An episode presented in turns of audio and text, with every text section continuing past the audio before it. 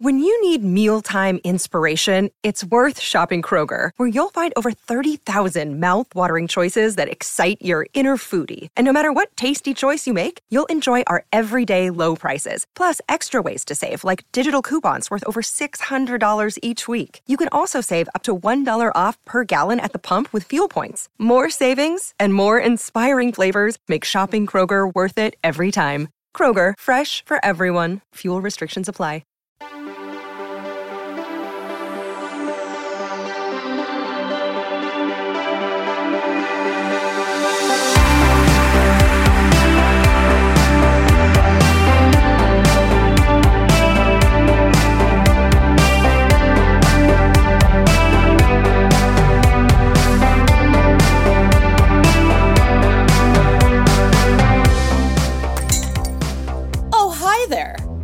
Welcome to You Love to See It, Fanbyte's movie review podcast. Every month, we pick a theme, and every week, we watch a movie. And then where we decide where its VHS tape belongs in our delightful neighborhood video store. We'll judge if it's masterful enough to vault onto our distinguished staff pick shelf, if it's got just enough hours on tape to grab a spot in our cozy middle aisle, or if it's nothing but a shitty false prophet and therefore earns a spot in our smelly, unsanitary dumpster where every drink has paint thinner in it and everyone is forced to participate in sing alongs all the time. Working the corner today, we have yours truly, Danielle, ain't my master, Riendeau, and my fellow time traveler, Fernanda, Laura Dern's reassuring presence, Paraches. How are you today, Fernanda? Doing good. Just wanted to pay homage to arguably one of the highlights of the movie. Oh, almost certainly. Almost Miss. Laura Dern. Yeah.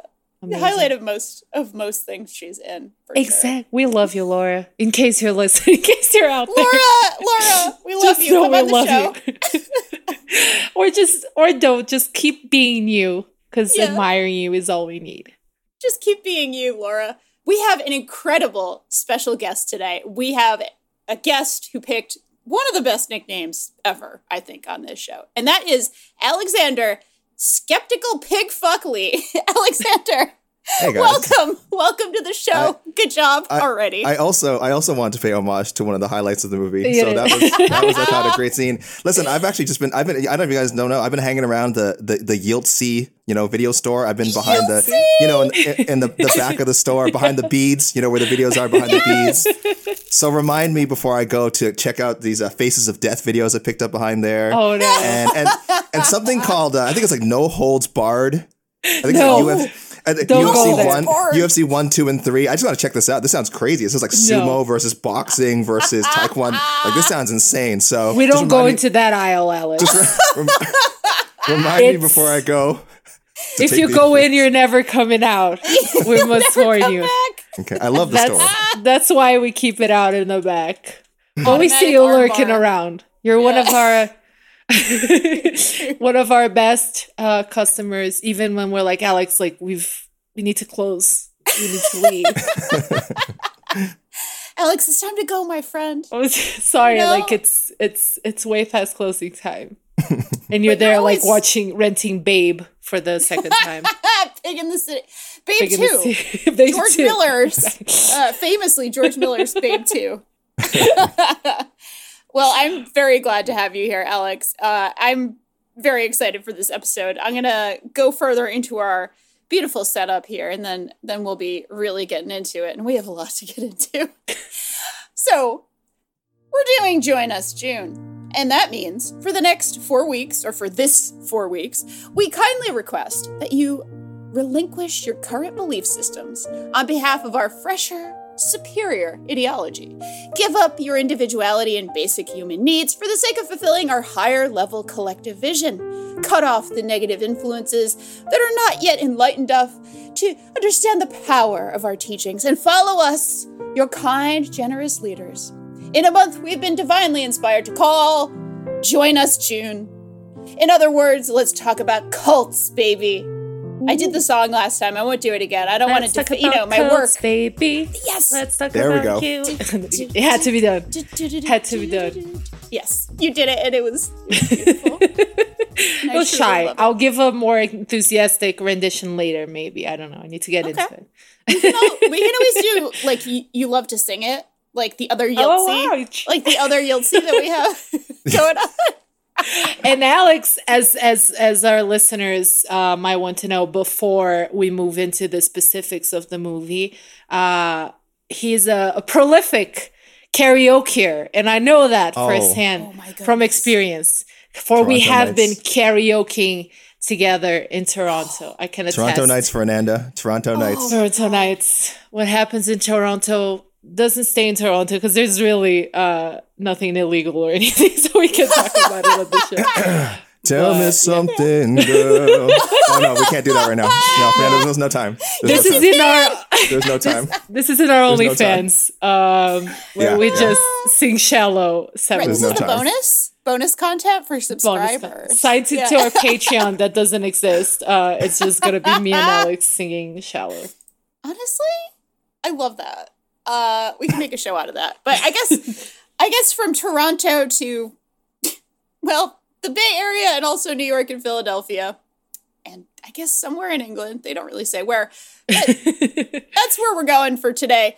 As this week, we're delving into post war America and Paul Thomas Anderson's psyche with 2012's The Master. There will be people on the outside who will not understand the condition you men have. Now, upon your shoulders rests the responsibility of a post war world. And smile. You can start a business filling station, grocery, or hardware store. Get a few acres of land and raise some chickens. You have a break coming? Ten minutes. If the average civilian had been through the same stresses that you have been through, undoubtedly they too would have developed the same nervous condition. You must understand. You want to get the lady back. How did I get down here?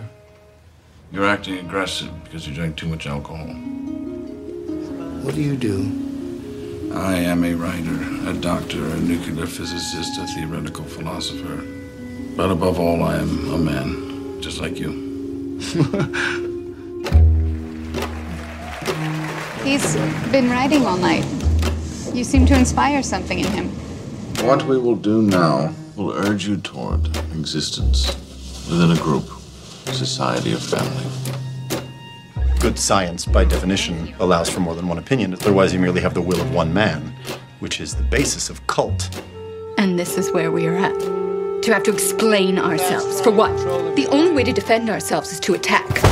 You know, you should wake up, Val. Your father's speaking. You might learn something. He's making all this up as he goes along. You don't see that? If we are not helping him, then it is we who have failed him. Perhaps he's past help or insane.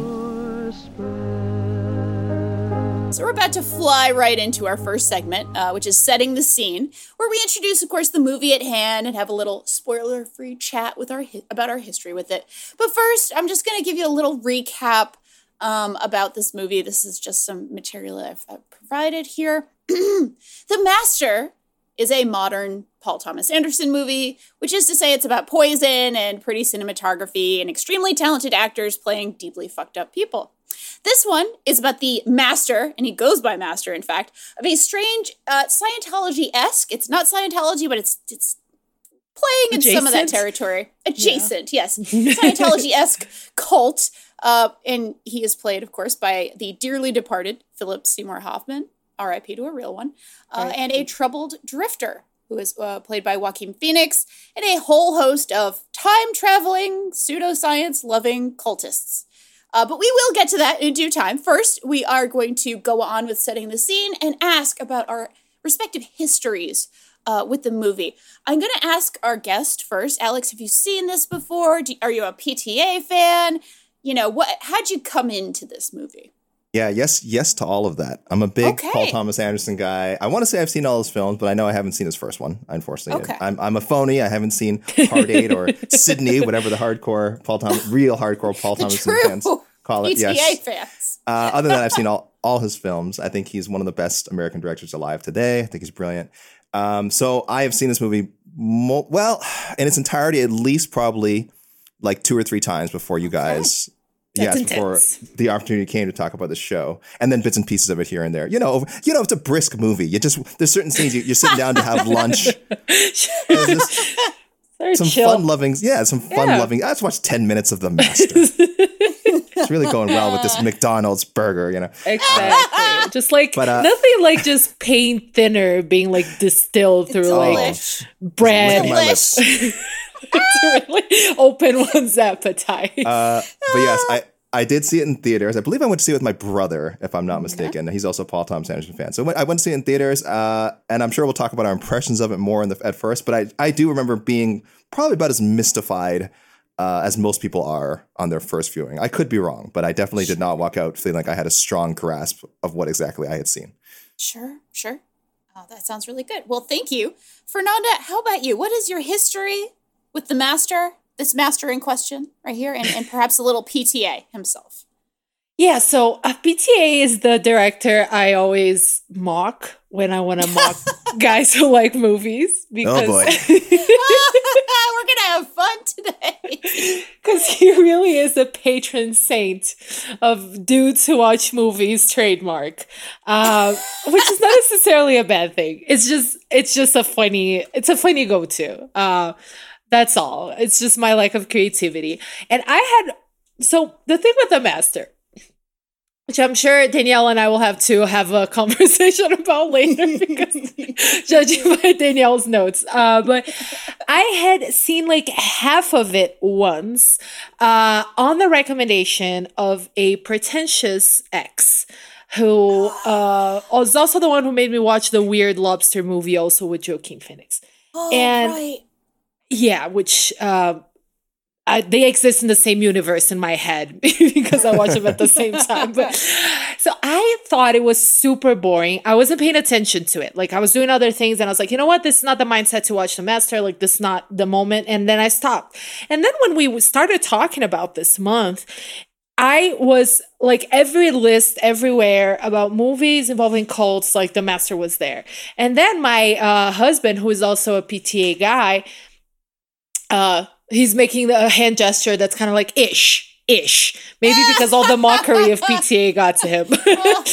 but he was, uh, and he just looked at me and said, You can't possibly, in this day and age, do a month about cults and not talk about the masters So uh,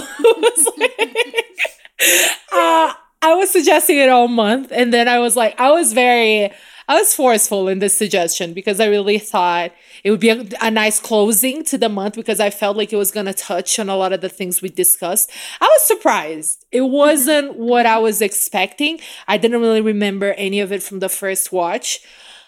And I I suspect we're gonna be uh in different places with this one in this discussion. Yeah. I'm curious. I cannot tell where this is going. I can't tell from your tone. when, when I heard we were watching this movie, I was like, Fernanda is going to effing hate this movie. Uh, but I, now I'm not sure. Now I'm like optimistic that we can have You a know, conversation. you know me too well. Oh, Uh, dear.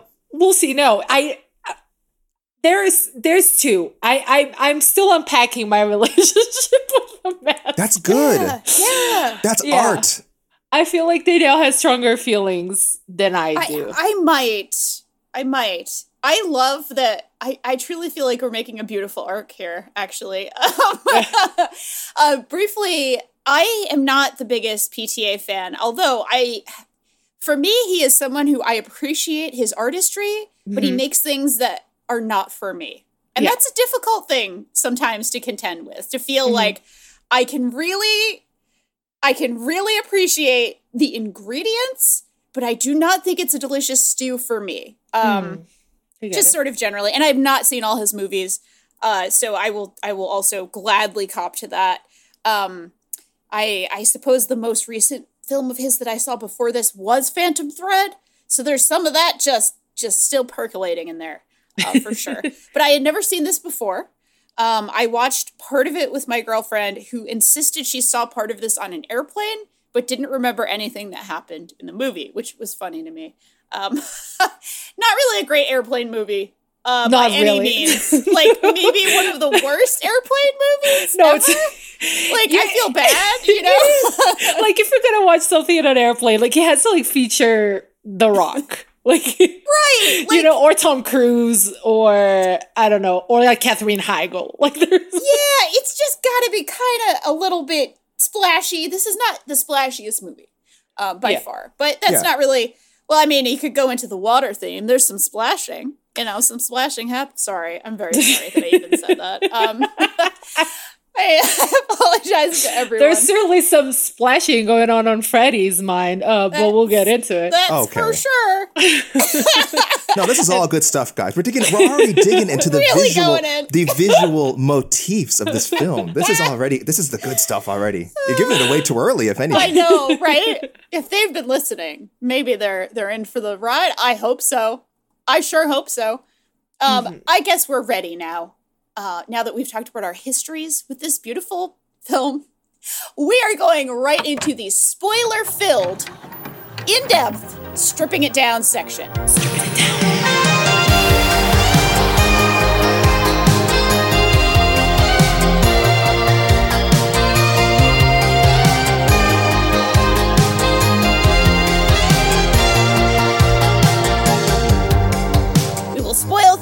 things. We will get all the way in. We will go all over the place. Uh, we are all going to talk about our sort of must uh, must discuss items here.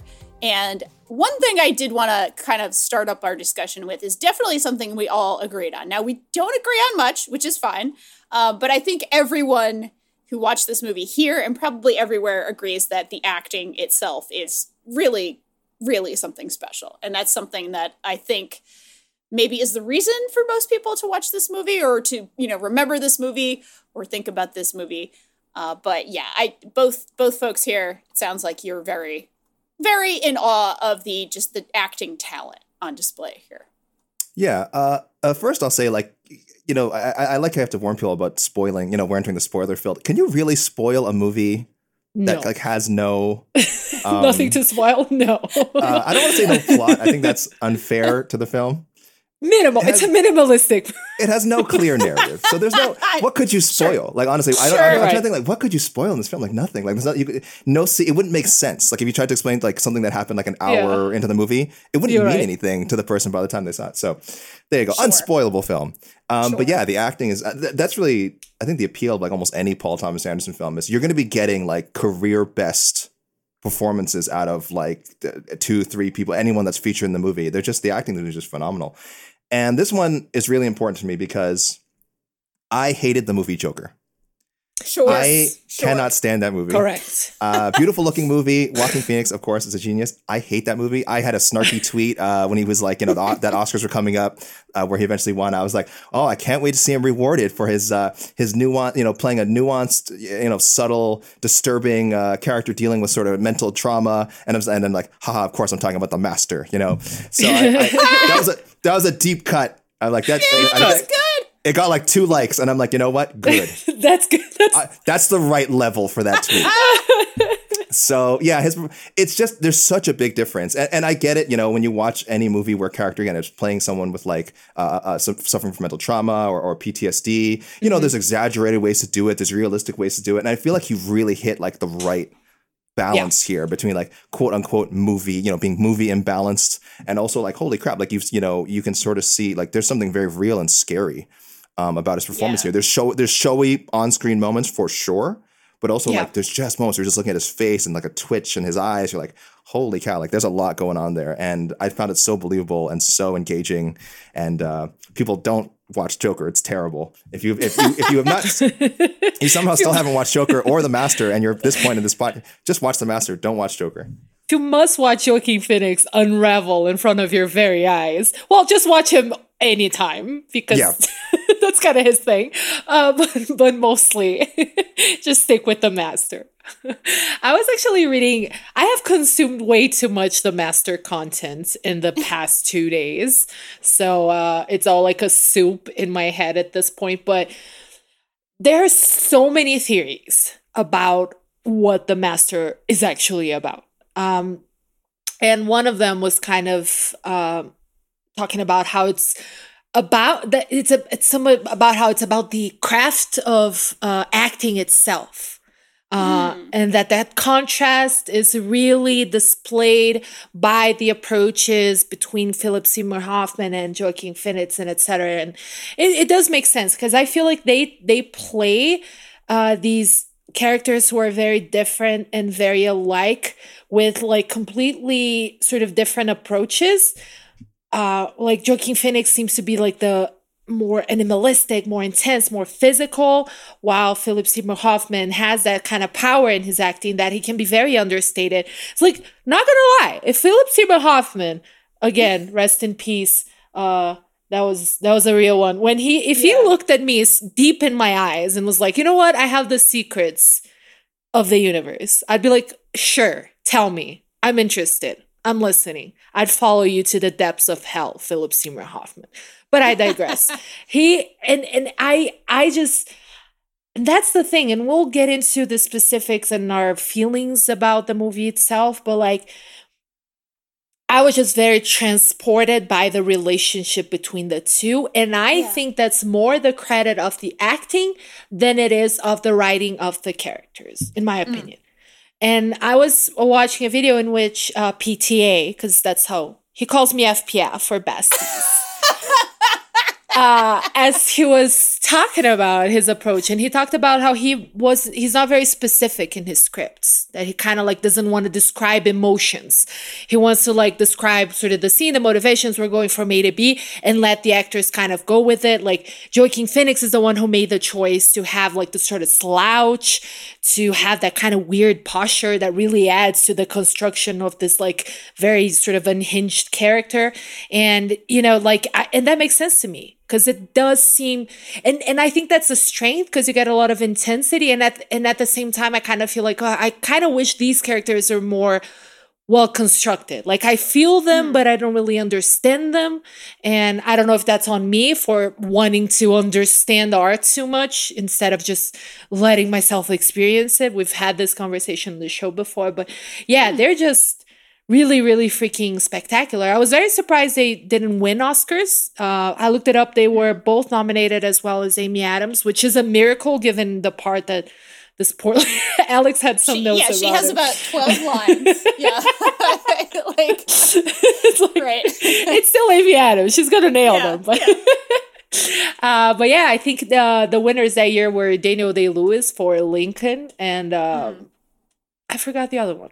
But yeah, yeah, so- Christoph Waltz, Django Unchained, who Oh, was great, who was great, but I would have given Philip Seymour Hoffman the Oscar over him, um, just because Christoph Waltz had just won for Inglourious Basterds, Right. playing kind of a similar role. And again, amazing. I mean, we all love Christoph Waltz, but I'm like, Yeah. I was really surprised when he won the Oscar. I was like, I was like, he just kind of played this character. This is like a good version of that character, I guess. So, right. It's like the Um, nice guy version, sort of. yeah, right, right.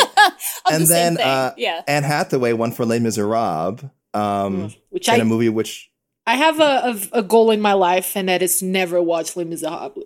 Oh, you should. It's it's funny. it's the funniest version of, of Les Miserables. I, that sounds so rude, but Isn't it is. it about starvation and people being very poor? It's called Les Miserables. but it's some of the just some of the the choices in it are hilarious. Um, Yeah. okay. So mileage may vary. Some of it, some of it is very beautiful as well, but I don't Okay. think it's a very good movie, and it is very Okay. unintentionally funny in multiple. anyway, and she's in the movie for only the first half and a bit, and she's great in it. But again, I I think Amy Adams would should have deserved some consideration there, and um, finally could have broken that. She, you know, she's on it. You know, she's like an Oscar winless streak, That is wild to me. like seven over seven. I think. Yeah, yeah, that is that is upsetting. I agree, and she is great. I just think she's wasted here. That's Yeah. Well, but that's my that main criticism of of this movie. Oh, Um, big time. But the point she makes yeah, about yeah. the feeling thing is so true with the Amy Adams character with uh, Peggy, Peggy Dodd, because she's she's there. She's there. She's supposed to be important, and she only is like gets to directly act upon things, and definitely has almost no characterization. We get kind of no strong sense for her motivations, um, why how she ended up in the situation, why she's sticking around, why she's so dedicated to both these men in some way. Um, yeah, so I think Fernanda's comment is like perfect as far as the writing really did a disservice to her. yes, yeah, and in that video, I think Fernanda uh, PT, PTA, our buddy, Our buddy, actually says something about friend like of the show. preferring to underwrite, but that's still his most important job of directing is writing. And it's like, mm. then what do you do, bro? Like, sorry, I'm sorry. I'm sorry. I so part of this for me is that I have a lot of difficulty with when a modern movie. I'm not talking about an older movie because there, I, there is just a certain allowance I guess I just give um, mm-hmm. to a lot of older movies that have terrible women characters, right? Like they're just there's just nothing for me in that. So i just have to kind of put myself in a in you know a male character's shoes just to even appreciate something on a personal level right? That's just something that i do for older movies that i guess i've just developed over the course of my life. Yeah. But when a movie that comes out after I don't know, 1980. what I'm picking a really arbitrary time here, but like basically something modern has like no women characters that have like any real interiority, I just have a hard time. I just have a hard time with it. Um, in terms of like calling it the greatest thing. Now, it is absolutely still something I can appreciate on every other level, on every aesthetic level, to say that the cinematography is beautiful, to say that the acting is beautiful. Again, that all these component parts are very well done and very well made but there's just kind of nothing for me to kind of jump into personally mm-hmm. on like that personal gut level on the emotional level and this is an emotional movie this is not a yeah. movie where you know we're chasing explosions down where ne- you know character growth isn't necessarily the most important thing this is this is all character growth that's mm-hmm. what's happening here this is all about a relationship between two people and it's very very intense relationship. And there are some people on the periphery, absolutely. But really, there's kind of two people here who we have any sort of sense of their interior lives, interior motivations, interior, you know, feelings. Um, and I had some sympathy for sure for Freddie. Like, Freddie clearly was very fucked up by the war. Like, that's a real thing. That is a real thing that is sort of shown in the text. Like, the way he yes. kind of goes through the war, the way he kind of just exists in wartime, the way he like clearly has some sort of sexual issues going on for sure, but like, hey, he has trauma, right? All right, I get it. Yeah. Um, but for the master, I actually didn't get a sense of him as a person at all. He's still, despite how good this performance was, and I do genuinely think it's a fantastic performance, there's just nothing in the script about how he came to be and how he feels the way he feels and does the things that he does. He's just like a Wizard of Oz sing song man who has a lot of feelings. It, but it, it doesn't like, but like, it doesn't, it doesn't connect with anything. So I had a really, really hard time sort of coming to grasp with like this person as a person. Whereas Freddie at least comes across as a person. Yeah. I think when you think about it, the Hoffman character Dodd as the as a, a version of Hubbard, it makes sure. a little more sense because Hubbard, Lawrence, uh, Lawrence or Lafayette, Lafayette Ronald uh, Hubbard was yes. his actual name.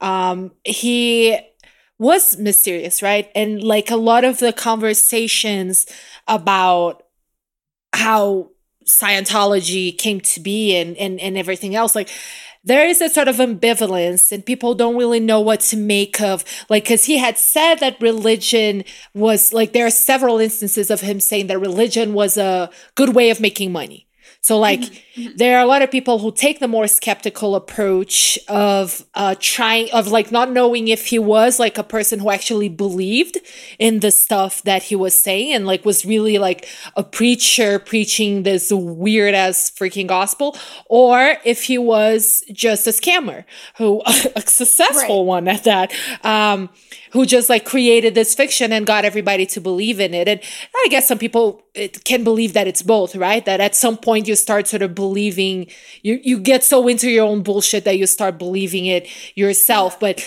in that sense, I kind of I I understand having that parallel with reality, right? Like I understand the character more because that's when I feel that it's a very competent performance, that this is a mysterious and engaging character that doesn't come across as a villain.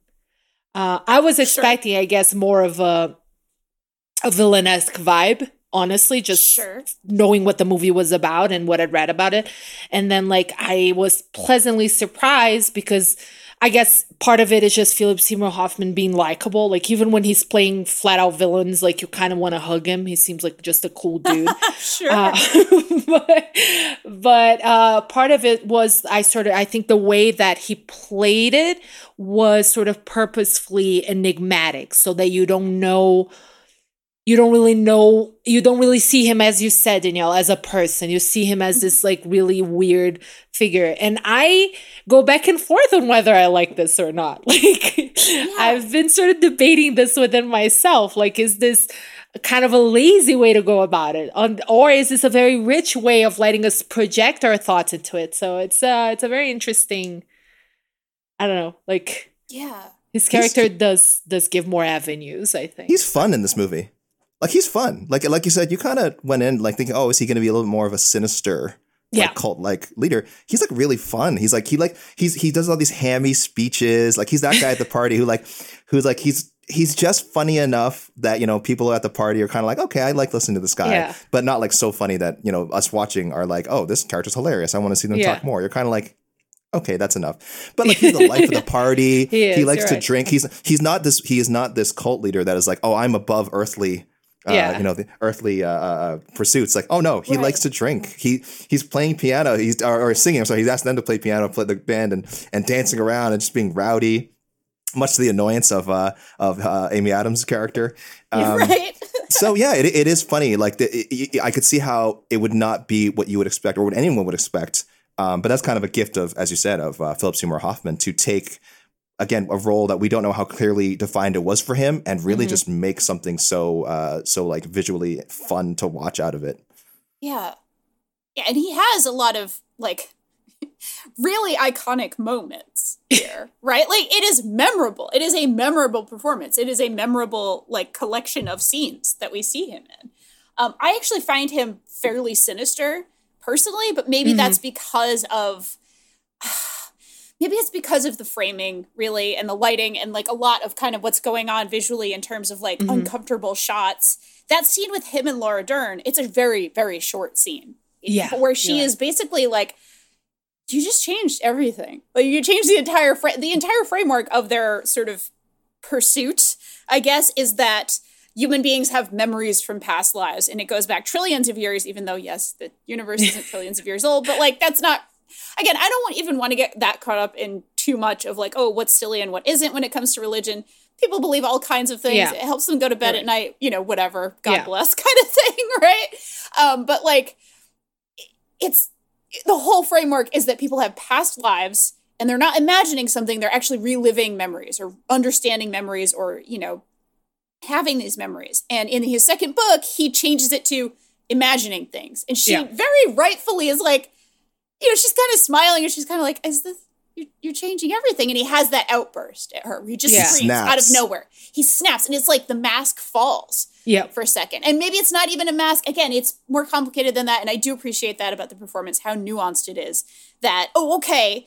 Uh he he probably believes at least some level of this. Like it, it's not Yeah. all being a fake, you know, it's not all being a scammer. Some of it, I think, is, you know, portrayed in a way that like he does believe some level of this, but he's now making his own plot more marketable. Like that's Yeah. kind of what he's doing here. And then he screams at someone for pointing that out in Yeah. a very polite way, in a very subservient way too. Like she's Yeah. not like challenging him like, "Yo, what the fuck, dude?" it's more like, "Oh, you know, is this that changes the you know, she's so gentle about it and he's just like, "Ah!" He just like screams. She she she, she challenges him in a very Laura Derny way. Eh, I was 'Cause Laura, gonna say. Laura, Laura Dern is Yeah. the the mistress or master, whatever you want to say, of of like the loaded smile. She's like a smile. Like, Exactly. so many movies she's in, she's got this smile. I was watching like Marriage Story. Marriage Story, she's this cutthroat divorce Yeah. lawyer, but you approach it with a smile. She's like, "Oh, I'm your friend, and and, and I, I'm going to make sure this goes down as painlessly as possible for both of you." And then, of course, it you know devolves into you know what a, a divorce proceeding would. Sure. Um,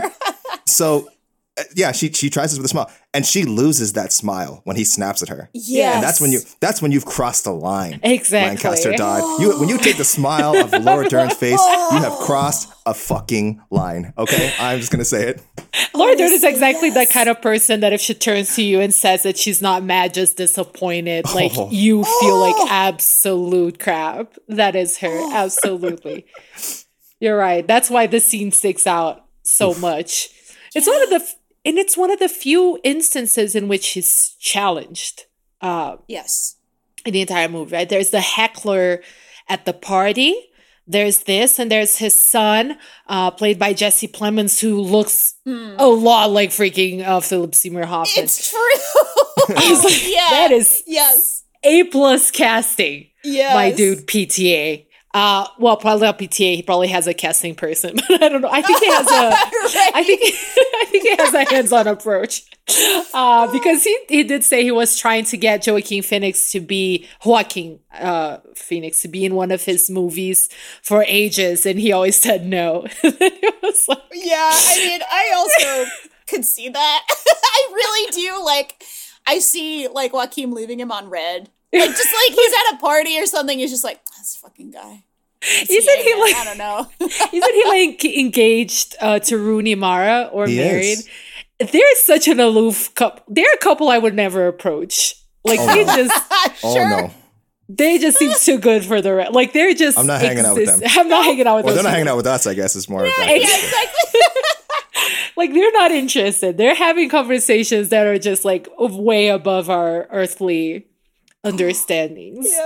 Uh, but one thing, uh, just a curiosity, uh, our tie-in with cults is obviously Scientology, which is not just like a read. Like Paul Thomas Anderson has explicitly said that he um, kind of took inspiration from uh, Hubbard and the early days. That was Dianetics. Uh, Hubbard published Dianetics was the book that kind of he was up like this pulp fiction author, um, incredibly prolific. Watch any video about freaking Hubbard, and they'll say that he was a prolific writer. Like it's one of those.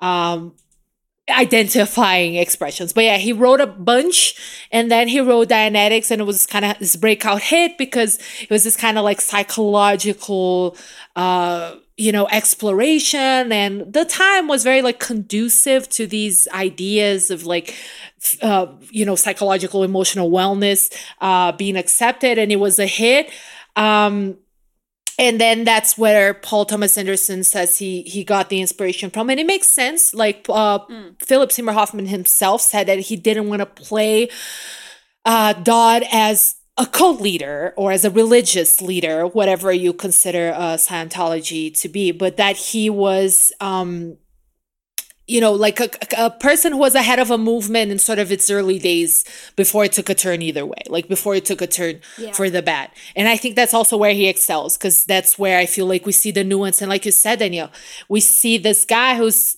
like Alex said, the life of the party, like gregarious, interesting, a drinker. And then we see the cracks on his facade. Uh, that very aggressive hand job is also a scene that I think kind of like speaks We to do. We need to talk about it. I feel like we need to talk about That this. was my second choice for a nickname. aggressive hand job. Yeah, that was my second choice. nice. Nice. Hi, one of the the reviews I read of the movie, somebody said like uh, the what I hope will be the most hostile hand job on screen in 2012. Pretty sure it's the most hostile hand job on screen ever. Well, this is I don't know. This is well before another movie you loved, Fernanda, uh, The Green Oh. Knight. Oh God, it's true. And I You're right. You're right. immediately thought of this uh, Green Knight when I was watching this movie again. I'm like, oh yeah, right, right. right. Oh, maybe maybe Oh, that's yes. that's That the scene. mark. Aggressive hand jobs. Uh, but real quick, I was gonna say there's another sort of cult tie-in, although albeit a brief one, because Joaquin Phoenix was actually born into a cult. I think a lot of people know that, but him and his uh, brother, also rest in peace, River Phoenix, were born into the disgusting Children of God cult. Uh, as Danielle was saying, like I don't like to judge either. Like you, everybody has some weird shit that they believe in. Um, or they're skeptical pig fucks like I am and believe in Van Damme too much. so ridiculous. Listen, but, we all have our gods, okay? And they're okay. but Children of God was absolutely objectively fucking gross. Uh yeah. a cult of uh content warning pedophile assholes. Yeah. But it, as many other cults, it started in a benevolent way. And I saw an interview, he talked briefly about it, I think, to Vogue, that his parents were missionaries. Like they were religious people, wanted to spread the word. I think he was born in Venezuela or something. Like, um, and that's why his name is Joaquin. And they traveled and try to like do good. And once they kind of like found out the shit that was happening with the cult, um, they pieced out. And he was only three. And then they moved the last name of the family because it was Bottoms, Bottom or Bottoms. And then they became Phoenix. So, yes, that's another little cult tie in in our final pick of the month. Yeah, it, I mean, which does make sense. And it is a whole ass thing. And it is uh, really hard to kind of wrap one's head around. Um, obviously, we did talk about this and like the ways in which cults really hurt people and mm-hmm. prey upon people um, and that any of us is, is susceptible. We actually talked about this a lot in our um, in our episode on Once Upon a Time in Hollywood, of course, of like you know the Manson cult that really preyed upon young women, especially, mm-hmm. But also that any of us in the right conditions, like the ways cult leaders, you know. indoctrinate people they're just kind of using hacks of the brain that would work on anybody we've all we've all got the same computer kind of thing yeah. and like any of you know the glitches will work but here, especially, um, I do want to kind of talk about that concept as well with Freddie and like what what is going on with Freddie that he is really into this, mm-hmm. that he becomes part of this, and then kind of drifts off from it. Like that's that at least that's sort of my read. And I know Alex, you wanted to talk about the ending as well, and it's uh, it's I think it's fine for us to talk about the ending even before we're at our end, uh, which we're not. But th- that's my interpretation that that this is a man who has trauma from his past that he's fucked up from the war, which a lot of people were. And it, again, this one thing that did get me for this is just how many traumatized human beings there were at a World War scale. Like that's how many people are running around with PTSD, and it's really horrifying and really sad and really something to consider. And I and I do appreciate that about the movie. Um, but again, Freddie himself clearly has some really fucked up stuff kind of going on for him, and he falls in with this. He's a drifter who just kind of falls in with this and then he protects it with his life, it seems like. He he really clearly has a sense of honor about what's going on here, given how many fucking fights he gets into with other people. Whenever they call anything into question, he gets into a fight with someone. Um, and then kind of drifts away from it too. Like it's not even this is not something he can kind of stick with. That's sort of the idea I came to. And if y'all have different interpretations, that's also totally cool. Uh, but yeah, how, how do y'all feel about Freddie himself getting into the cult and staying with them at least for part of the time, and then maybe into the ending. yeah, I think I think there's something to be said about him finding like a, a kindred spirit, or you know, in in uh, in Lancaster Dodd and uh, Philip Seymour Hoffman's yeah. character. Um, there is that connection, and and I think as you guys were talking about earlier, they they come at they might be coming at this philosophy from from different angles but there there's something about it that appeals to both of them that there, that there is this invisible connection between people uh, again dodd might have a greater understanding of it than freddie does but hmm. freddie is clearly looking for some sort of connection in life like again he's he's yeah animal is you know clearly the best way to to describe him he's called an animal by uh by dodd i think probably more than once yeah. um and there's something with and, and processing uh, the uh, the the cause and the processing which is used mm-hmm. to sort of bring them in at first it's almost like the perfect method. It's it's kind of brute forcey. It's it's repeating questions. It's having you repeat phrases over and over again. Mm-hmm. Um, it's it's uh, hypnotizing. One of the the skeptic at that party calls it hypnosis. And for someone who's kind of simple minded, uh, like Freddie, it really really works. Um, he finds you know uh, family on the most basic level by being mm. taken in by Dodd and by being taken in by uh, on some level by Amy Adams' character, though she's certainly very reluctant about it. Um, and also a whole bunch of new women that he can pursue as he does throughout the movie. Just yeah. very casually, uh, he writes a very crude note to some woman that he doesn't even know. asking not so politely if she would like to have relations with him. Uh, I'm, sugar, I'm sugarcoating the language here. Um, Thank you. Thank you. This is a family show. it is a We family show. I know, I, already, I, I know where I cussed earlier, but that was for Laura. That was Laura Dern related, so I should be excused. exactly, exactly. Yes. Uh, so yeah, it, it is kind of interesting the journey he goes on, and you do wonder though, is there kind of what you're saying, Danielle? Is there is there anything that he would stick to for? Because I'm not even sure what the inciting incident is in this one that makes him like we see. You know, he um. What's happened to be like he oh you know obviously he's done with the military he's done with the war he he just loses it at a uh, department store job he uh, he gets chased out of another job um, uh, farming job because they think he poisoned someone so there's kind of reasons like okay why those didn't stick I, I can't Yeah. remember what exactly is about this that finally made him literally ride off into the sunset and just like turn his back um, and then kind of come back to it and then leave again. It, it's hard to say. This is kind of what we were talking about before with this movie not having a super clear um, Yeah. narrative and also motivations for its characters. Yeah, I read a. I, re- I always start my thing. I read a. Uh, but it's good. Yeah, it's it's a thing. Like I didn't. I didn't love the experience of watching the movie. Right, like it wasn't satisfying to me. As Danielle was say, I feel like there are certain things that are just not made for me, and that's fine. Uh, most things should be, of course. I'm great. Uh, consider catering to my wants and needs uh, universe, but uh, that's fine. But I did. I I was a lot more interested in reading about it and kind of diving into the theories about it. Um, and like I said, there are several, uh, several. And I uh, ran into this piece on RogerEbert.com. Uh, scanners it's going to be in the the notes in our post that we do after this but uh the master what does it all mean and it's kind of like an interesting little dive into not just what the movie itself means uh but what meaning even means. Um, sounds too complicated, but it isn't. It's kind of like discussing a lot of reviews because people were all over the place when the movie came out. And this sort of lack of a narrative arc was something that a lot of people discussed. Like one one very common opinion apparently was like, "Oh, this is not a movie you just watch once." Um, and a lot of the critics were even like i don't i feel like i just i it's me. I didn't understand it. I need to watch it again to kind of like unpack it. And that's in itself a bit of a weird position to This, movie, this movie gaslit people, it gaslit critics. yeah, exactly. Like you're just not smart enough for this. It's I, I, like I said with the Green Knight with the Emperor's clothes. Like I don't know if this is like an also one of those like the Emperor has no clothes on situation. I think this is a much richer movie, but uh, one of the things that that that was uh, discussed was exactly this ending because we're so used to seeing sort of a, the characters go through an arc and have all these inciting events right that that make all these definitive uh, changes in path. And we don't get any of this here.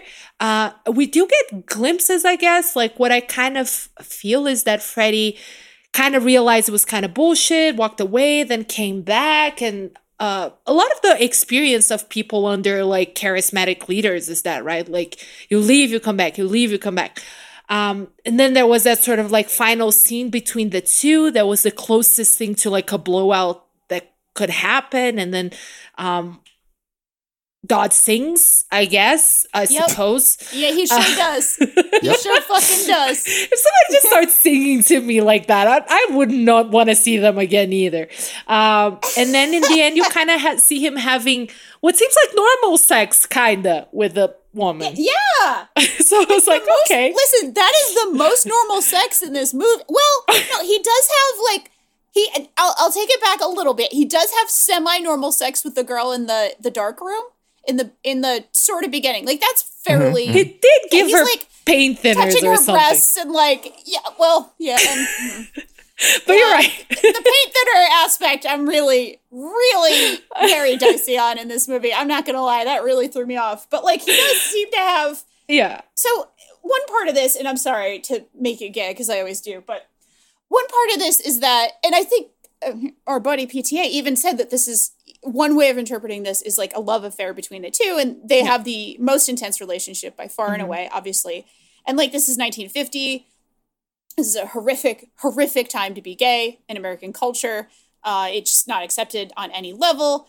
and it's it's it's much less that either of these men is gay and more that they're bisexual and have like an attraction to one another and a love affair with one another. It is not sexual, but like he's basically singing him a fucking love song at the end, right? Like that's kind of I don't know. I mean, listen, I'm not a heterosexual man. I, I you know, I'm just not. But like if you sing to your bros like that, I feel like that's that's some love right there. And that's cool. Like I'm saying I'm down with that. That's cool. But it, it really does feel like Freddie's just fucking horny a lot of the time. Yes. Like my guy just wants to get laid and also that's fine. Like I don't the movie goes to these great pains to make sex look really kind of fucked up and like not great and like we sh- we have him fucking the the sand mermaid. Maybe he's not actually fucking the sand mermaid. It's not explicit, so I don't know. There's He definitely, definitely a hole fingers. there. He definitely There's fingers a hole it. there. There so He definitely fingering it fingers it. That's and he- explicit. and it shows him, you know, masturbating and like all of these things where it's just like, and the way it's framed is is meant to be like very far away and very clinical and making it feel like very weird, right? I mean, this is my problem with Phantom Thread too, and I won't go too far into that. Um, that's a movie about kink from people who don't know what kink is, which is just upsetting to me on every level. Um, but like, that- that's a whole genre, right? Like it happens a whole lot. this is the next fucking movie he made. So I'm just Oh. gonna say he made some movies basically about kink and consent and sex and poison without I, I mean I guess these are characters who are trying to figure out what they want and and you know the charitable read is that people just didn't have the language for this you know 70 80 years ago they just didn't know and they're fumbling through life trying to figure it out that's the charitable read the uncharitable read is that PTA just thinks these things are cool and they're great window dressing on a movie Yeah. to make things uh, have intense acting. But anyway, Just which is- to um, Totally yeah, please, please. possible. No, I mean, I, I don't think like it's at all off. Like it, it is such an easy, I think, uh, uh, read into this to say that there was like homosexual overtones. I mean, Sure. after the, after the processing, they both Right. They, they they took a big. They break out the Kools. They love their Kools, and they took a big, just a big puff, a big puff and a sigh. That's like, a big puff. Yeah. I mean, if you even want to just do like a surface reading of the film, I think it's pretty evident. And then and then I saw I was reading something saying that the the the hand job uh, that uh, uh, Amy Adams' character Peggy gives is like you know it's as she's giving him the speech, but you know, kind of telling him to chill out and not not fall under the influence, like the kind of the sedu- almost the seductive influence of Yeah. Freddie. It's Yeah. clearly related. There's clearly a, uh, not just in her words, but her actions, her choice of expression in that scene yeah, um, absolutely. she she is trying to regain you know sort of uh, sexual sort of uh, priority uh, Yeah. if, you know for lack of a better word so yeah I, I don't I, I and like you said Paul Thomas Anderson himself is very aware that uh, it could very much be read as as there's a, an attraction between them that's beyond just uh, you know uh, platonic but really beyond just friendship um, it's it's right there Yeah. Yeah. Why would you be attracted to Freddie though? He's straight up gross. I'm sorry. I'm trying to be a pathetic. No, Joaquin, No. Joaquin Phoenix is a handsome man. you're right He is. Joaquin Phoenix is a handsome man, like objectively. I mean the character. even Freddie has a raw sort of you know masculinity about him which at the time I Maybe think in my very, early you know, twenties. now Maybe in my early twenties. um, I bet I can see it. And now, Well, now I feel well- like it, it all reads like a giant red flag. So- There's listen while while we're on the topic of romance, and I do want to tie this to also the idea yeah. that his, that his character, like, how, what did he, you know, what did he learn? There's one glimpse in this movie that he almost kind of learned something that he may have grown up when he goes back to visit his lost, the home of his his lost love, Doris, a teenager, Yeah. a Uh, teen. I'll, I'll, I'll get yeah, I'll get I'll get to that. It's it's problematic. Um, uh, he he's kind of like he, he the mom is there and the mom tells him, well, Doris has moved away. She's been married with this guy for three years. Like you know that ship has sailed, buddy. And he kind of like takes it well. It's like the one moment of the film he kind of takes it calmly, and you wonder, did he learn? Anything from his experiences with the cause and with Dodd, like kind of like it's this moment of maturity before he goes back to being I don't know being Freddie, but uh, but yeah, the Doris stuff is um, so the actress at the time the movie was made uh, is was 17 years old. Oh, Uh, the actress named Madison Beaty. She was in she was in uh, uh, uh, on a movie you guys saw recently, uh, Once Upon a Time in Hollywood. She was one of the Yes. cults, I believe. one of the yes. cults. Oh, Okay, I didn't that's yes. even remember. Yes. Okay. She so she did that after, obviously. Uh, she was 17 when this movie was made, and Joaquin Phoenix is 20 years older than her. Yeah. Uh, I assume his character obviously is meant to be a little bit closer in age, but it's a little skeevy. I It's was creepy genuinely curious about that. I did not know. I will just say, for the record, no idea how old he is supposed to be at Mhm. any point during. this You're movie. right. You're right. I would But, imagine he's like, like sort of like college guy age when they're Yeah. in the flashback okay. scenes, or like no more than seven years older than her, supposedly. I would think in the in the film, but but I mean the fact that the actress in real life is pretty young and the character obviously is very young, there is a, a clear age gap. It's a little skeevy. It It's a is. little skeevy. It is. I was like when she said, and it's like talking to like, oh, yeah, about high school or something. I don't remember exactly the dialogue. And then she's like, it's like, oh, so how old would that make you? And she's like sixteen. I'm like, Ugh, I'm uncomfortable. And This he is calls her a kid sister. Is the other thing that's a little Yep. fucked up. that he- Exactly. He, refers to her when he's talking about the letter. Oh, this is this kid sister, my friend, and it's like I know he's he knows on some level. He he must if he's calling her a kid sister in one, Yeah. and it's like the love of his life in another kind of context. Now, uh, I think that's that's kind of supposed to contract. Like, so we were talking about his like sexual proclivities, uh, and which is being it's strange, right? Like, cause he's he makes out with the uh the store lady in Mhm. the in the room, and then when he, he actually gets to go on a date with her, he passes out. So Yes. he's not really interested in her. It seems right. It's more of an animalistic instinct, and then um when you're they're doing the the um what do they call it in the movie? The processing. Yes. Uh, not auditing. It's not Scientology. It's processing. uh, when they're doing the the processing, he talks about having sex, right? Because that's the term that that they use with his aunt. Yes. So we we know he has like a weird background uh, in that sense. We don't know how old that aunt was, right? Or how old he was. Uh, so incest aside, there could be, which let's just, I think we can unequivocally say pretty fucking bad, but like uh, could be even more sinister than, than what we see there. sure. And um, so, like, I feel like maybe it's kind of there to contrast, right? Right? Like, he has this sort of like dirty thing that he carries with him that kind of like represents his animalistic uh, side or a side of trauma. It's not really that clear. And then we have this sort of like very innocent looking girl that I, I think that's kind of why it's there to kind of show like this other, this purity side of him. And that chase of doris kind of feels to me like it was him sort of ch- trying to chase that part of himself you know a more mm. pure and innocent side. And in the end when he's having sex with an age appropriate nice looking lady win like it does yeah. it could it could be read as sort of him like maybe getting some sort of balance uh between those things. Like i don't know. That's that to me can be one read of it. But yeah when you put this in the notes i was like thank you thank god you brought it up because i was Yeah. disturbed by this scene. What was your guys' reading of him, you know, doing the processing at the end of the movie? Him initiating the processing with this this uh, English lady that he that he meets at the end. Ugh, i have no I idea. I mean, I, I, I- like, this is one of the most normal scenes in this whole movie, which Right. is saying something, right? Not normal. Again, also, like, it's cool. Like, I, I'm very good with a lot of abnormal things happening in a movie. It's not like I have some sort of issue with that. And it's cool also for a movie to tackle kink and to tackle some strange sexual things. It's totally good things to put on film, just for the record.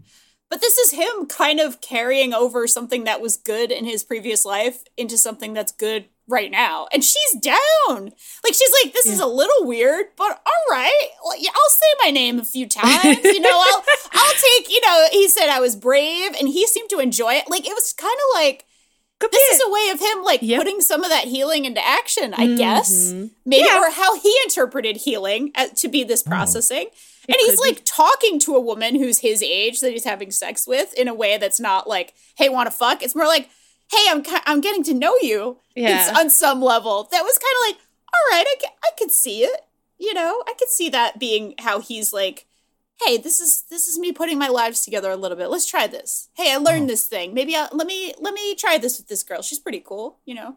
I had, I had cool. such an opposite reading. I Really? it's it's such a grim ending to me. Yeah, tell us. I, I saw this as that the processing meant nothing to him, that it became Mm. like pillow talk. Um, Mhm. And that he just reverted sort of to his pre um, meeting Dodd, and um, that everything to him just comes back to sex. That that that he never actually made a connection with Dodd or with the cause or with any of the people in Dodd's you know entourage, um, and that it was again it is this being unable to escape this this cycle that he's in you know? So it's just a if, if for him it's just a new bit of dialogue he can break out with the next you know young lady he decides to have sex with which is kind of what we have what happened here. So yeah i don't know. I had i the first time i saw the movie and even watching it again i i had i wasn't saddened by the ending. Yeah. i found it interesting but i did think that he had not that he had not learned. Now that was the opposite. He had it had just it, had- it yeah it showed how meaningless that whole experience was to him. I'll give it a third reading that I think is more in line with Danielle's, more optimistic. Because Danielle's Mm-hmm. was optimistic, yours was pretty uh, pessimistic. I feel like it could be his idea of intimacy because he hadn't, he's been kind of invisible, right? Like, we don't know a lot about his childhood, but in war, he was a soldier. Obviously, even weirder than the rest. Like they they go to pains in those early scenes to paint him as sort of like apart from it. He really looks like somebody who doesn't really fit in. Who, you know, in the mall he was taking pictures of others. Uh, that's a very one sided relationship, right? He was like sort of seeing them and portraying them with them not perceiving him back. And when he gets to the the cause, he's seen uh, the first time he's actually seen for a long time. And the moment where he's being processed by Dodd is a very intimate scene, right? Like he has to look him straight in the eye, he can't blink.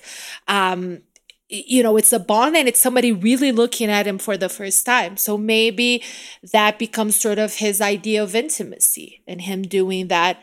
Uh, you know, in bed with a person might be the way he has of expressing that kind of, of forming that kind of like deeper bond. Hopefully. I like that. i like that too i know Yeah. i like that i hope that yeah Let's just Hey, that, it's that's hope for Freddie. you know, that's some hope for Freddie. let's just hope like things are looking up for our boy there because yeah. Uh, honestly his liver wasn't gonna take much of oh whatever Oh was God. happening for a long time that guy was like what how are you still alive my dude that is commendable like if i drink one of those concoctions i'm not waking up for three days.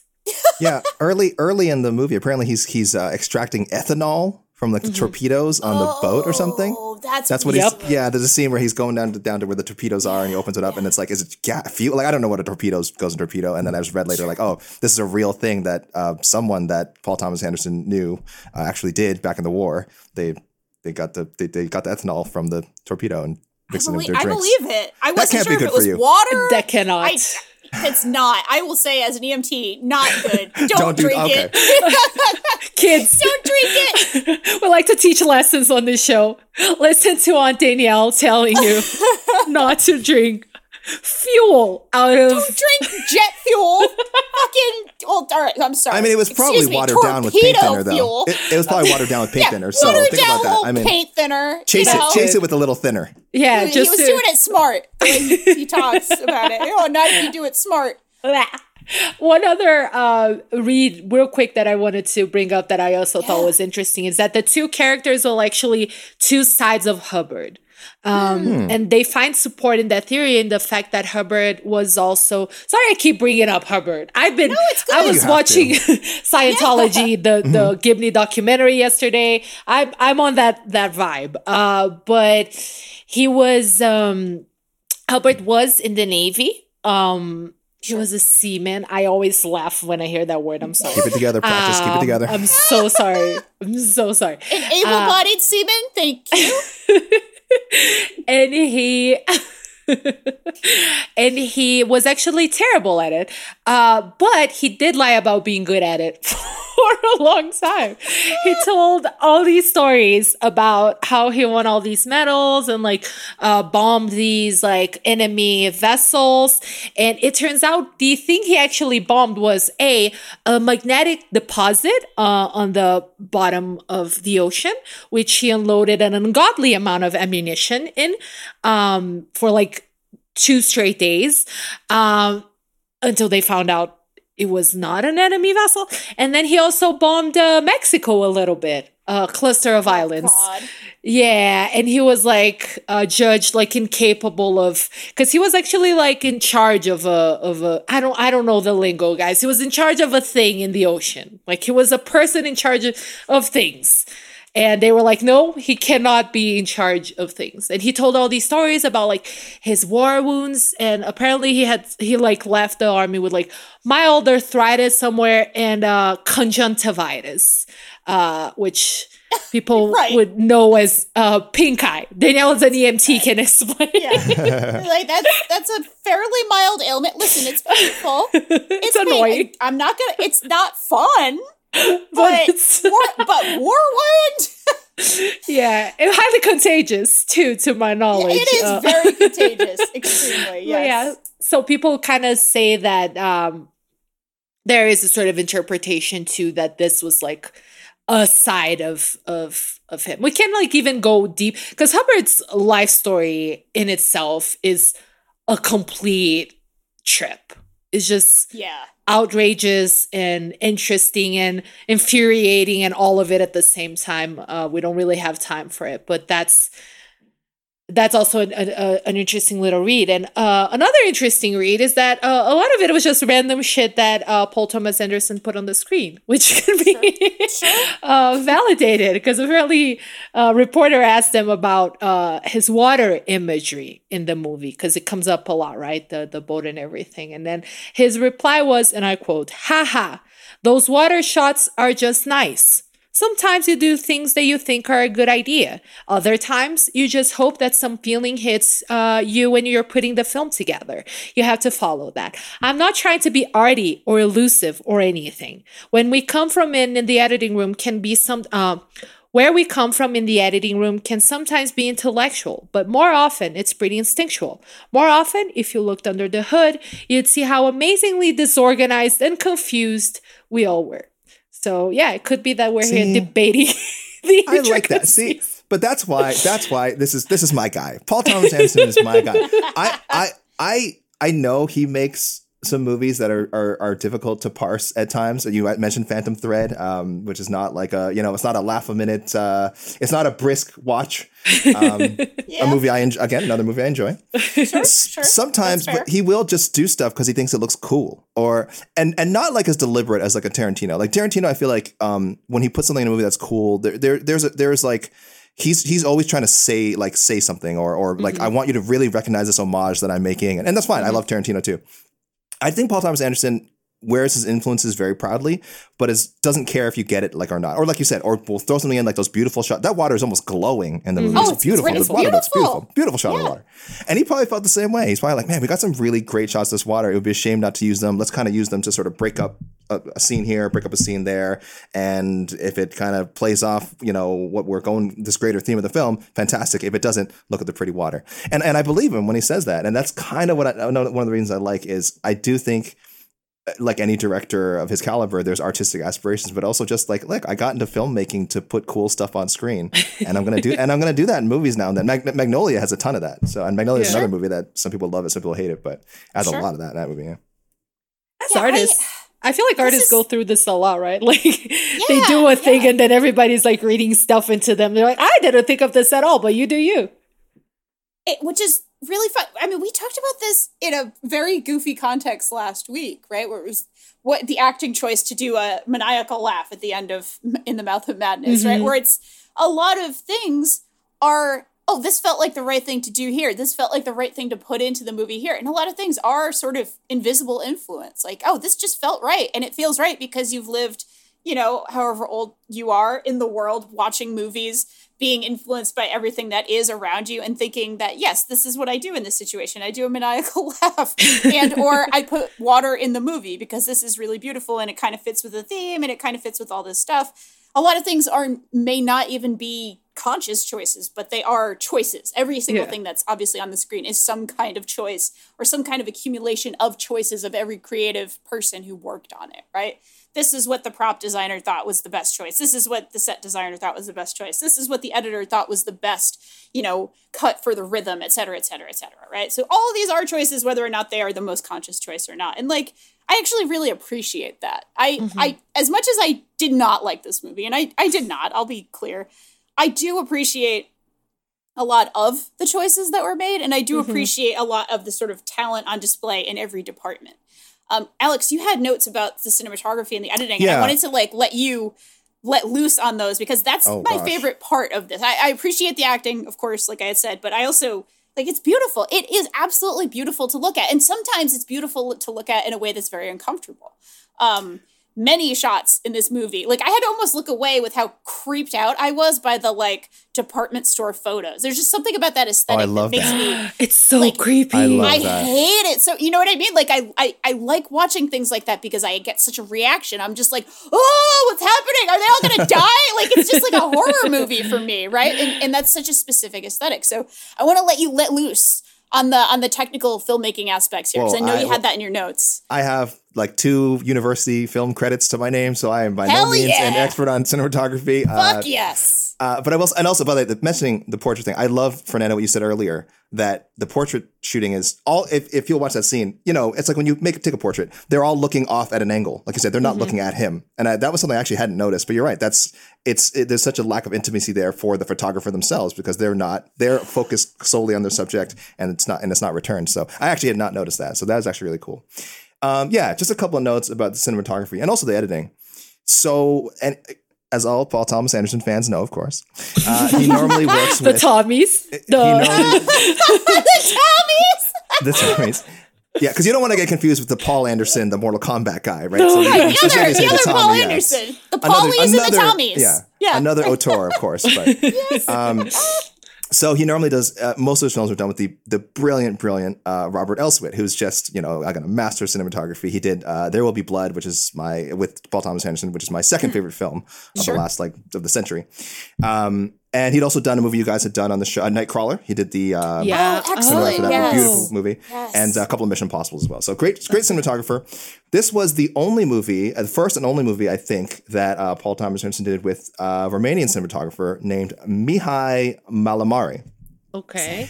And it's a little bit different than some of his other movies. It's it's it's so some of the things I point out is the darks in the movie are a little muddier. If you watch some mm, of hmm, um sure. like Magnolia, like there's a little bit of blurriness to it uh, which you don't see in some of the movies. There's with a lot of movies, he's very clear with um, uh, some of the scenes, like even even scenes where there's group, uh, you know, big group got crowd scenes, things like mm-hmm. that. Uh, when he's working with Robert Elswit, there's a clarity of, of where your eye should go and things like that. And there's some of that here, but there's also there's a murkiness which I assume you know kind of fits with the theme of being part of a cult and kind of mm-hmm. Uh, that uncertainty. I, I, assume that's part of it. And the movie's also got a bit of um, it's hard to say uh, like a dust like a grit to it. There's a yes, grit to the to, specifically to the surfaces like to the surfaces of of, mm. of, of, people's clothing and and uh, uh, like literal the literal surfaces in the movie just where people walk and the walls and everything.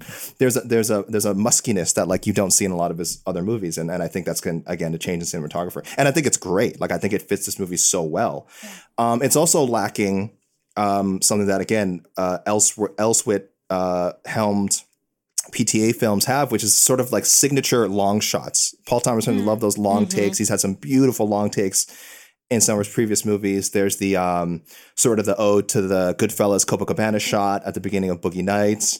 Um, there's a lot of uh, uh, There Will Be Blood is full of them. There Will Be Blood mm. is like three yeah. or four stand out, just these long, incredible takes. There's some of that here, but they're very static.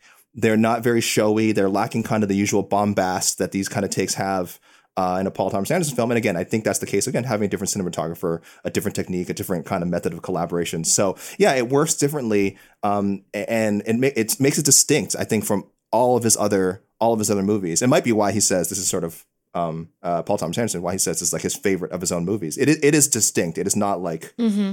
uh, any other movie he's done kind of gives it a dream-like sort of quality yes, that definitely. also wraps into the narrative because there are some scenes where we find that Freddie was dreaming that we didn't know, right? Like when he gets the phone call in the middle of the movie, and you're like, mm-hmm. "How is this person getting a telephone handed to him in the middle of a movie?"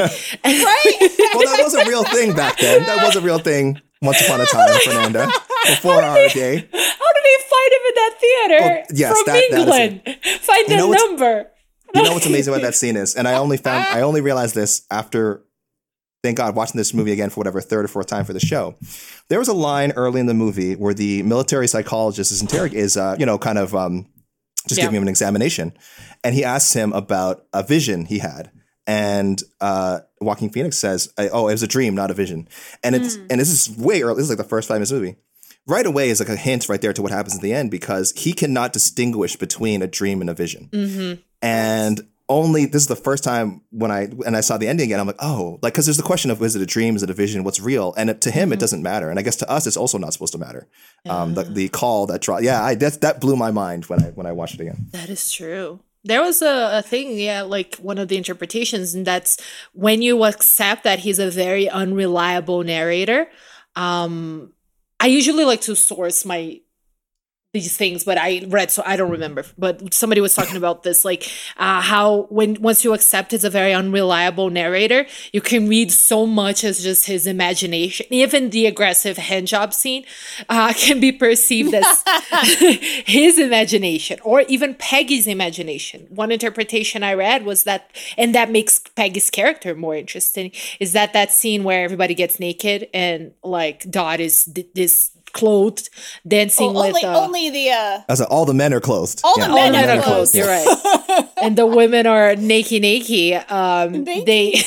naked, naked, und- uh, stages of undress that it's also Peggy's and he's staring intently at Peggy right uh who is naked but you can't really see anything because she's in she's in a chair and she's staring at him but that could also be Peggy's imagination so mm. yeah, though that that can be interesting, but also kind of lazy, right? Because once you're like, oh, who knows what's real and what's not, like it can give you a lot of room for a lot of shit. So who knows? But we but we know we are we that we are to see certain things through his lens. Again, everyone Yes. being naked, and also later he changes her eye color. She's kind of testing Yeah. him and saying, "Change my eye color," and it actually does change on screen, so we see what he sees. Mm. So that's Yeah. I mean that's definitely true. We we are told there are certain things you are seeing Yeah. through Freddie's eyes. So just be be wary of that. You know. You're right. it's weird. It, it's sort of something I'm I'm struggling with how to fully fully lay this out. But I recently saw a movie that is very sort of like experimental horror animation. I just saw Mad God, just for for whatever it's worth, which is like on Shudder, and it's basically a silent film. Not actually silent, just no dialogue really, and everything about it is sort of poetic and mm-hmm. up to interpretation and so on and so forth. And I like loved that. I was all about. I was like, give me more, give put it in my veins.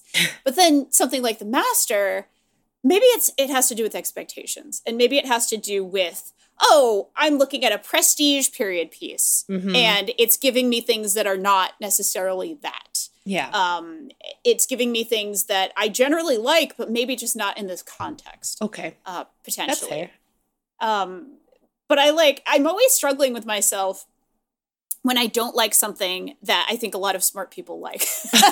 And i don't know like is this a common thing? I, I It really is. don't like to be uh like a um against things just for the sake of it. Like i really don't i i really prefer to enjoy everything in the world i think life is too fucking short like i don't want to be a contrarian like i want to like things Yeah. People who have listened to the show know this Danielle. It's They like know. Danielle is Yeah. a generous person. I really am. And I'm like, I don't like disliking things. It makes me kind of angry, especially when I can kind of see, you know, what certain things, what they were going for, even if it maybe doesn't measure up for me or something Mhm. falls short for me. But I guess I do want to like be incredibly clear that I think the craft of this film is incredible and that there is something to be said for being able to enjoy the craft even if you don't enjoy the movie. I actually feel Mhm. this way about The Godfather, and I know I'll be canceled a thousand times over. Beautifully crafted, absolutely masterful in every way, but doesn't do that much for me personally as a human being. Uh, I've never watched it, so yeah, cancel us, It's one of world. my I, favorite- dare you. One of my favorite movies, guys. I'm one of my sorry, favorite movies. Alex. Oh, I'm you sorry. and you and, uh, mm. and Rodrigo have the same taste. We I think saw I- the, it is. you, you I have the think we same do. taste in movies. It's absurd. I think we do. I know. Honestly, I want the dark side version of our podcast. That's Rodrigo and Alex, like talking about a movie that we hated, but y'all like loved. That would be the best. Rodrigo, I'll uh, I'll DM you. I'll DM you, buddy. Don't. I'll DM you. I got you. I'll It's DM like, you. it's like you love to see it dark side. Like I don't know. we have to like not dark side. That makes it sound like sinister, but, like alternative, you know, like the alternative side, the B side. I don't know, something fun. I, yeah. I don't think you're wrong about your expectations for this movie because it, it is the kind of movie that it strikes you as like, why can't this movie have a narrative? And that's not to say all movies should, and that's not to say all movies should. Yeah. Not, not- you know, not all movies should, and this one doesn't, and that's fine. That's a deliberate choice. That's a deliberate Right, choice. right. Yeah. Um, but you're right. When you when you read the, you know, you see the trailer, you read the plot on paper, you're like, this could have a logical arc. This should build to a conflict Yeah. between the main, the protagonist and and the the master. Um, and it's kind it, it never really does. It never really like what is here's my question is what what is the climax of this movie? I think Ugh, it's the the hand job. I think it's Nope. the song. Oh, the hand job. That's a, Fernanda, that's a different kind of climax. Uh, it's a little too early in the film. Other climax. Okay, it's the song. Yeah, Danielle is correct.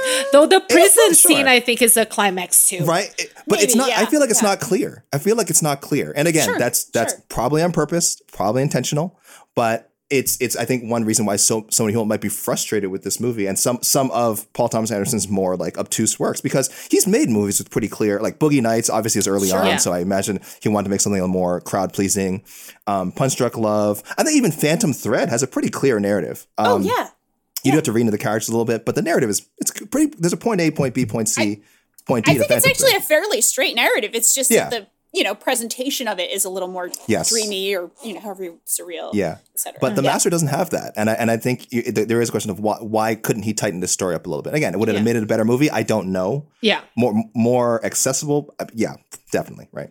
That's uh, one of the the text that I mentioned on uh, RogerEbert.com. I highly recommend it. Like it's longer, uh, but I, because it's exactly sort of this that we're debating, and I think it's interesting to read all these reviews from different points of view because these are all smart people who know what they're talking about. And a they have different, completely different takes on the movie, mm-hmm. and they have mm-hmm. different takes on this uh, too. And what Danielle was saying about the expectations, it is real, and it is real with the directors as well. I feel like if Paul Thomas Anderson did this movie at a different stage of his career, people maybe wouldn't be as generous as they were with Sure. it.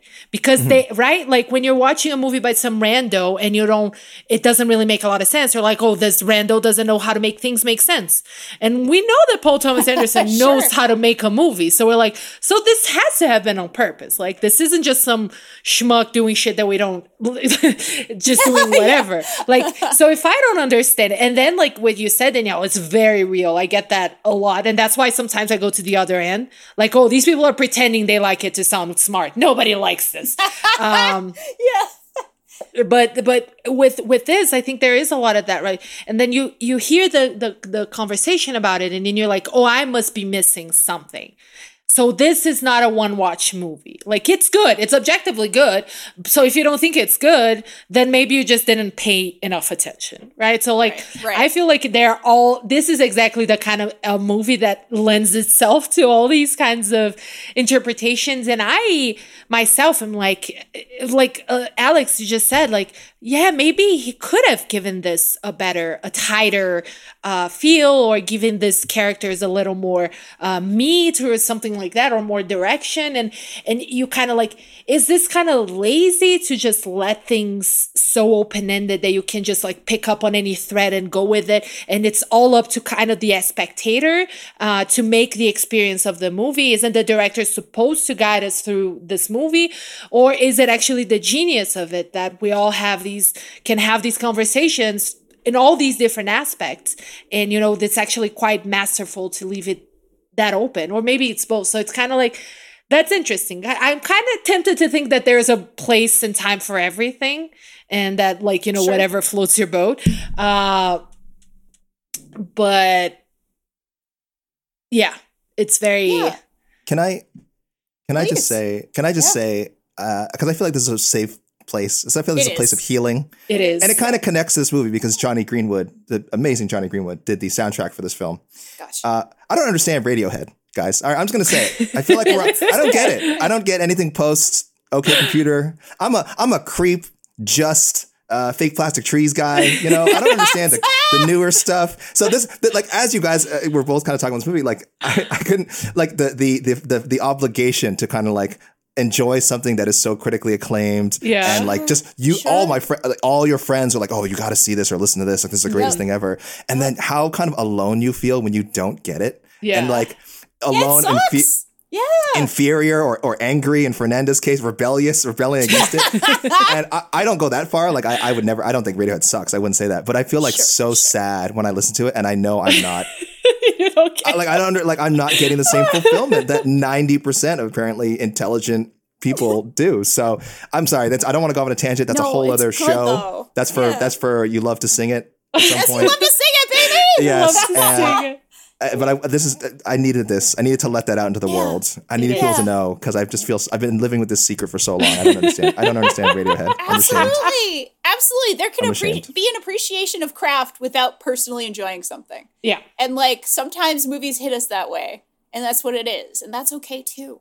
Honestly, I'm so I'm I did not I did not like this movie, but I love talking about it with y'all. Like I've had such a good time like breaking these things down and actually sort of coming at it from different angles and understanding where y'all are coming from and and trying to understand where I'm coming from because I don't even know where I'm coming from half the time, right? I think that's also probably normal because sometimes we don't know why we don't like things and that's cool too. But yeah, I'm glad we did this because I have a better appreciation of several things now than I used to, even if it's not the master itself. like I still have a better appreciation of a lot of things that went into it, which makes me feel good. Danielle, you just have to watch it twice. Okay. I've not, Or- I've not, uh, I've not. It took me like three or four sittings. I'm not gonna lie. Did it really? Yeah, I didn't know. It just wasn't for me, y'all. But it's okay. You know what? I get it. I don't like to eat meat. I'm a vegetarian. I'm a Not because. I like, you know, I do love animals and that's fine, but that's not why. It's because I don't like it. It's easy for Oh. me. Like, I, there's whole categories of things out there that just aren't for me, and it's This is a safe space. This is a uh, Fernanda. space, Fernanda, man. you want to throw something out there? Uh, I I already throw it all out there. I'm an embarrassing person. I feel like every like I every episode I discuss like my horrible tastes and just like all the ways in which I'm just not good at being like human. Um No, there's no you're a specific great human. Okay. stop it. Uh, we love you. But I'm like I'm like you, Alex. Like I like the more popular Radioheads. Um, and I have a husband who is Radioheads. a, an into ra- Radioheads. Yeah, he's an intellectual of these things, and I accuse him of being pretentious. And he's like, "No, but I like popular things too. Like I listen to Dua Lipa with you." I'm like, "Okay, Mm-hmm. yeah, well, those things don't cancel each other." so cute. He gets very offended when I say he's Uh, like snobby, but he likes smart person things, and I'm like, I don't, I don't, I don't get it. Like, a I- lot of the time. I, I don't want to take the reins of the show, but I, I know we've been going for a while, guys. I but we have to talk about the fighting. The fighting. I would Oh be, my god, yes, I'm so sorry. I would be remiss if we didn't talk about the. I don't know how much time we Yes. have, but whatever time we have, please, can we talk about the fighting? In this Yeah, movie? we, we can do this very briefly. Um, I it was something I noticed because our guy wrestles everybody. He's a wrestler. He's going Yeah. for double legs on He likes to get in everyone. on likes to get in. everyone. On the cops when they're arrested, you know, like everyone. He's clearly a wrestler. There's beach wrestling in this movie. That was like my favorite scene. I was really excited to see beach wrestling because it's my favorite thing to do on a beach. I know I'm a really weird person. Anyway, because I have two MMA, you know, uh, knowledgeable people, I kind of wanted to just ask, like, where do you see, like, where would this guy land in like a fight? Like, is he just like going to amateur smokers and maybe doing okay, or like, could he actually kind of fight? I, I, I don't know. I kind of think he could fight, to be honest. Like, I, I think it could be. I'm gonna throw out a name, a Jason Knight type of fighter. oh, Okay. okay, Okay. okay. Hick Diaz. Hick Diaz. Ah, Hick Diaz! I, I, that's kind of my read on it. Like scrappy, will win fights, does not have the discipline to become a champion. Will probably be kicked out of several gyms uh, for going too hard on his training partners. Uh, will go on binges and disappear for days, and everybody would be like, "Oh, if only he applied himself."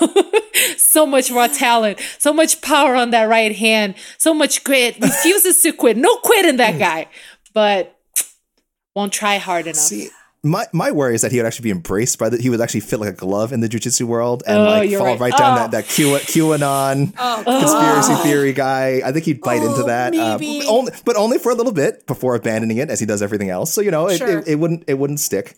Um, he hits a nice head and arm throw kind of in the, the fight Sure. with the with uh, uh, the third fight in the movie. I think where one of the guys is oh, oh, questioning the whole book. Someone, well, the guy who, who had edited one of uh, Dodd's previous books. He's like, Right, yeah, this book right, is right, right. this book is trash. Uh, he hits a nice head, head and arm throw there, gets some ground and pound in, so that was nice. But uh, Danielle, I actually wanted to ask you because I know you do you do uh, you practice jujitsu regularly, yes. right? Yes. You, and you sure do gi you do gi jujitsu, right? I do both. You do both. Um, I am much more of a no gi girl, but I make Okay. myself train in a gi every week. you have to. You have to, right? That's very I make myself because I. I like to compete in both. But yeah, Did did you think he had potential? You know, the first fight when he fights the guy who he's he's putting the heat on and the, taking his portrait, he, he- he goes right for the suit. You know, he's grabbing He to the suit. I'm like! I'm like, is there some? So I, I immediately thought I got to ask Danielle. Yeah, is there some absolutely. gi? Is there some gi jujitsu potential there? He kind of gives up on it too quickly, but I do like his instincts. I think Exactly, he tried, he's he going tried to right choke him with a tie. He tried to choke him with a tie. I was really impressed. Actually, that was what made me think of asking this question. I mean, first there was the beach wrestling with like just the boys on the beach. So I was like, oh, that's mm. fun.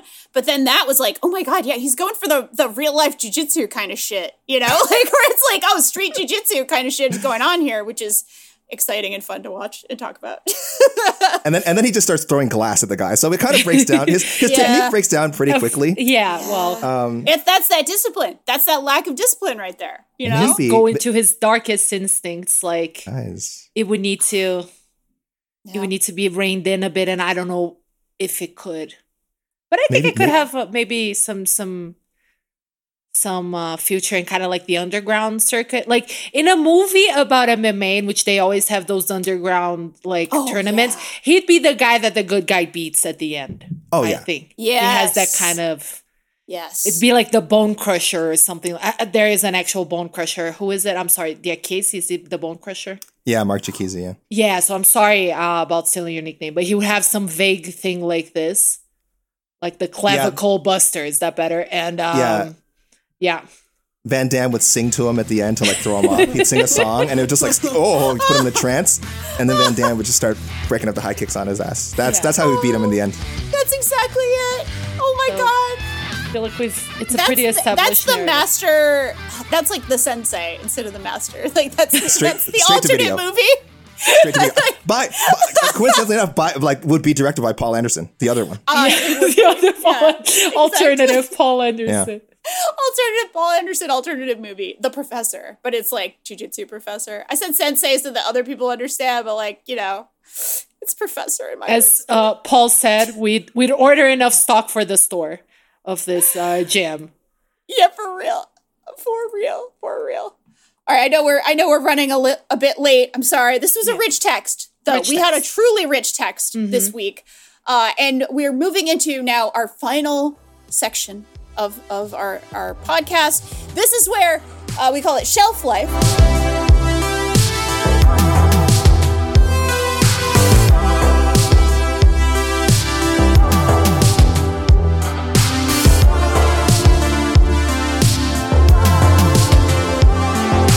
And this is where we decide where the movie belongs in our video store. If it's a bona fide staff pick, it's displayed proudly, if it's a middle aisle placement, or if this deuce needs the dumpster out back. Alex, you're our guest of honor. I want you to go first, my friend. I think I know what you're going to say, but I want you to go first. I, I actually, I, even though I've kind of like, I guess, defended the movie at points in this show, I, I don't love this movie. Okay. I, I actually do not love this movie. It- I think it's straight up middle aisle, especially mm-hmm. compared to his other movies, which I may which I may enjoy more. And I, and I have a feeling this is probably not an unpopular opinion amongst other Paul Thomas Andersonians. You know, I think. Um, Yeah. I guess depending depending on which side of his aesthetic you enjoy the most, right? Like, I, like I said, I love Boogie Nights. Like, I love um, There Will Be Blood. Uh, movies I think, you know, are, are a little more clear as, as to where they're going. People might disagree on There Will Be Blood, but I think it's pretty clear. Oh, Rodrigo Um, loves it. It's his favorite. Yeah, it's I love that movie. Uh, Licorice Pizza, I really enjoyed it recently as well. His most recent film, so I have not so seen that yet, so Yeah, I yeah. have to see it. it's pretty good. More skeevy age stuff, but you know, whatever. This guy's got a thing. It's fine. Sure. Um, so yeah, I, I think middle aisle is the perfect spot for it. I, I I would not. It would not be a staff pick. My staff pick would be one of the other Paul Thomas Anderson Gotcha, films, probably gotcha. right. Uh, but yeah, I, I enjoyed. I enjoyed watching it again. I probably will watch it again sometime in the future. I think it's really fascinating and engaging to watch, but not something I would necessarily tell our the uh, the Yiltsi customers. Hey, bro, you got to check this out. Like, I'd say Yeah. like, yeah, if you got nothing better to do, and you, and or, or you're going down a deep Paul Thomas Anderson hole, definitely pick it up, add it to the collection. But uh, I don't, I don't think it's like a must see film, or, or I should say, a, it's not a must enjoy film. It's fine. Gotcha, Okay. gotcha. That's a good. It's a good assessment. A must, not a must enjoy. Yeah. Uh, I will, well, Yeah, fir- Fernanda. first I'll go on a slight digression because I thought of a, an embarrassing weird thing about me. Two things. Please. I don't like concerts. Hate concerts. Don't like going to concerts. And I don't like soup. Hate soup. Okay. All kinds of soup. I don't. I soup is it's an intellectual food that I hate. Uh, and I will also read Paul's The Witcher Three sucks. I said it.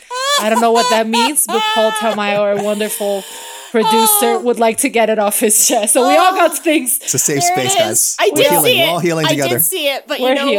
what?